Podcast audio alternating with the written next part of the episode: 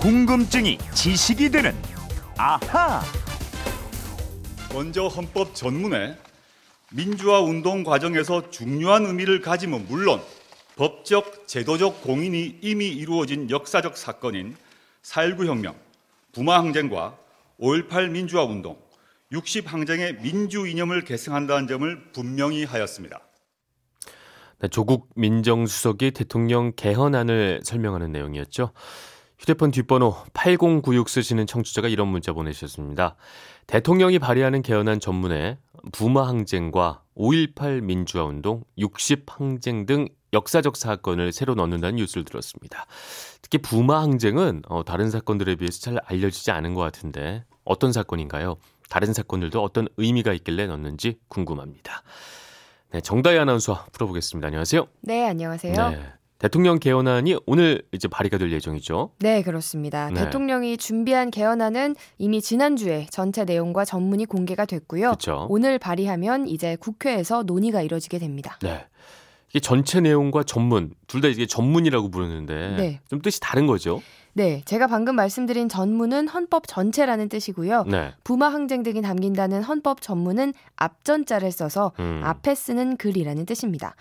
책을 펼쳐보시면 맨 앞에 서문이라는 게 있잖아요. 그렇죠. 저자가 이 책을 왜 어떤 목적으로 썼는지 등을 설명하는 게 서문인데 헌법 전문도 헌법의 도입부에 위치하는 일종의 서문이라고 보시면 되겠습니다. 네, 국가의 철학을 담는 것이 헌법 전문으로 알고 있는데 다른 나라도 다 있죠. 네, 헌법 전문에는 대개 주권의 소재를 비롯해서 역사적 기술, 국가가 지향하는 궁극적인 목표, 국가의 정체성이 담겨 있습니다. 네. 따라서 헌법 전문을 보면 그 나라가 추구하는 이념이나 국가 운용 방침을 확인할 수가 있죠. 네, 결국 헌법 전문을 바꾼다는 건이 개헌을 통해서 새롭게 이루고자 하는 어떤 국가적 목표를 제시한다. 이렇게 볼 수 있겠네요. 네, 맞습니다.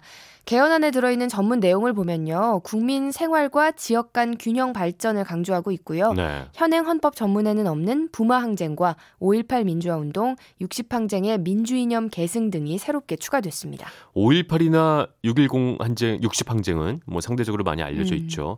근데 부마 항쟁 같은 경우에는 이게 왜 일어났고 또 어떻게 진행이 됐는지 잘 모르시는 분들도 꽤 있어요. 네, 저도 사실 좀 긴가민가 해서 이번에 공부를 좀 했는데요. 네. 부마 항쟁을 일으킨 원인은 10월 유신이었습니다. 10월 유신은 그 당시 박정희 대통령이 장기 집권을 목표로 했던 헌법을 뛰어넘는 초헌법적 비상 조치거였잖아요. 그렇죠. 네. 맞습니다. 바로 그 비상 조치를 선포한 게 1972년 10월 17일이었거든요. 네.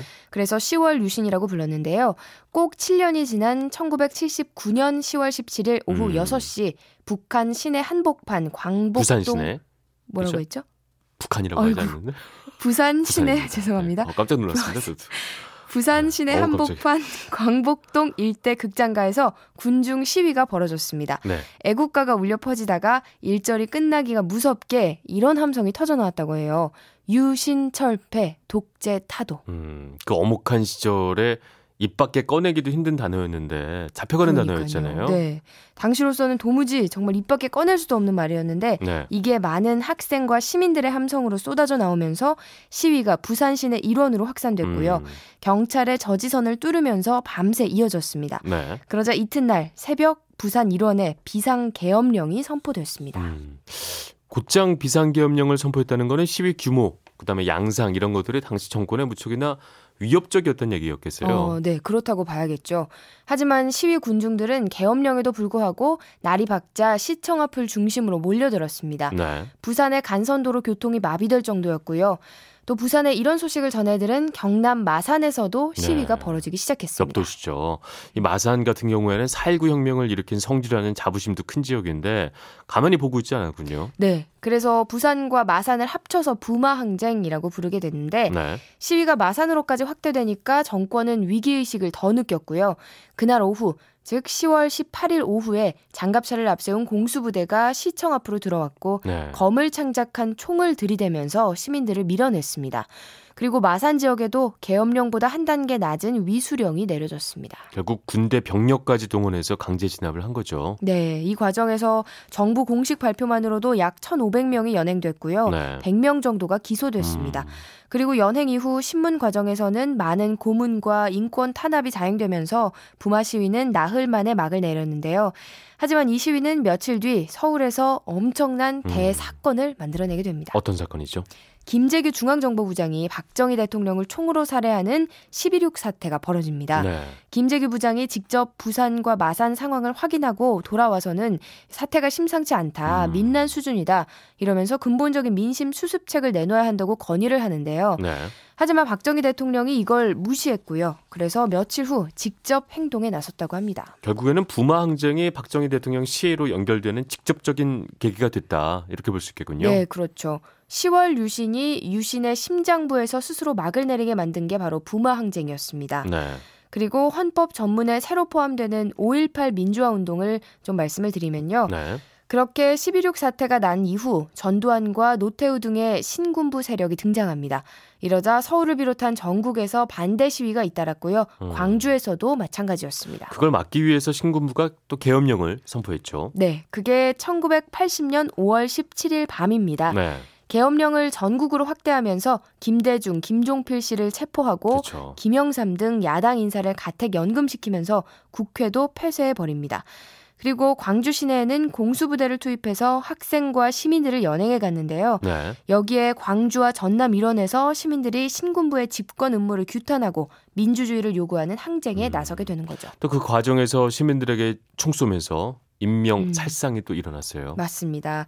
이 5.18 민주화 운동은 5월 27일 새벽 계엄군이 전남도청을 다시 점령하면서 막을 내리게 되는데요. 네.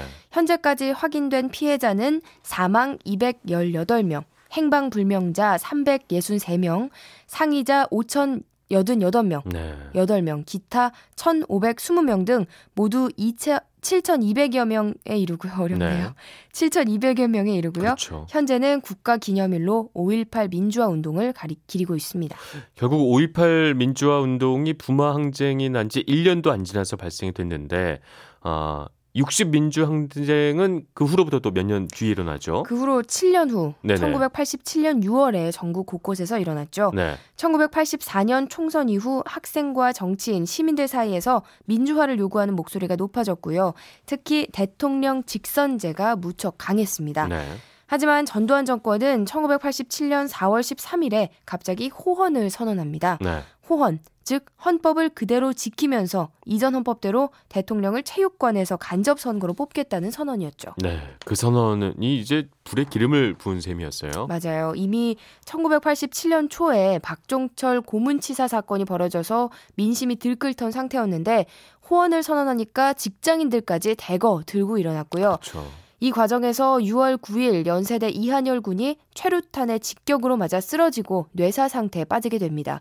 이 소식이 전해지면서 6월 10일 대규모 시위가 벌어졌고 당시 정권은 어쩔 수 없이 6.29 선언으로 직선제를 수용하게 됐습니다. 네. 이게 바로 60 민주항쟁 또는 6월 항쟁입니다. 그렇죠. 이게 이번에 나왔던 1987 영화의 맞아요. 어떤 네. 소재기도 하고요. 또 4.19 혁명은 김주열 군의 최루탄 피격으로 시작이 됐는데 또 60 항쟁도 우리 젊은 젊었던 이한열 군의 최루탄이라는 그런 공통점이 있군요. 네, 그렇습니다.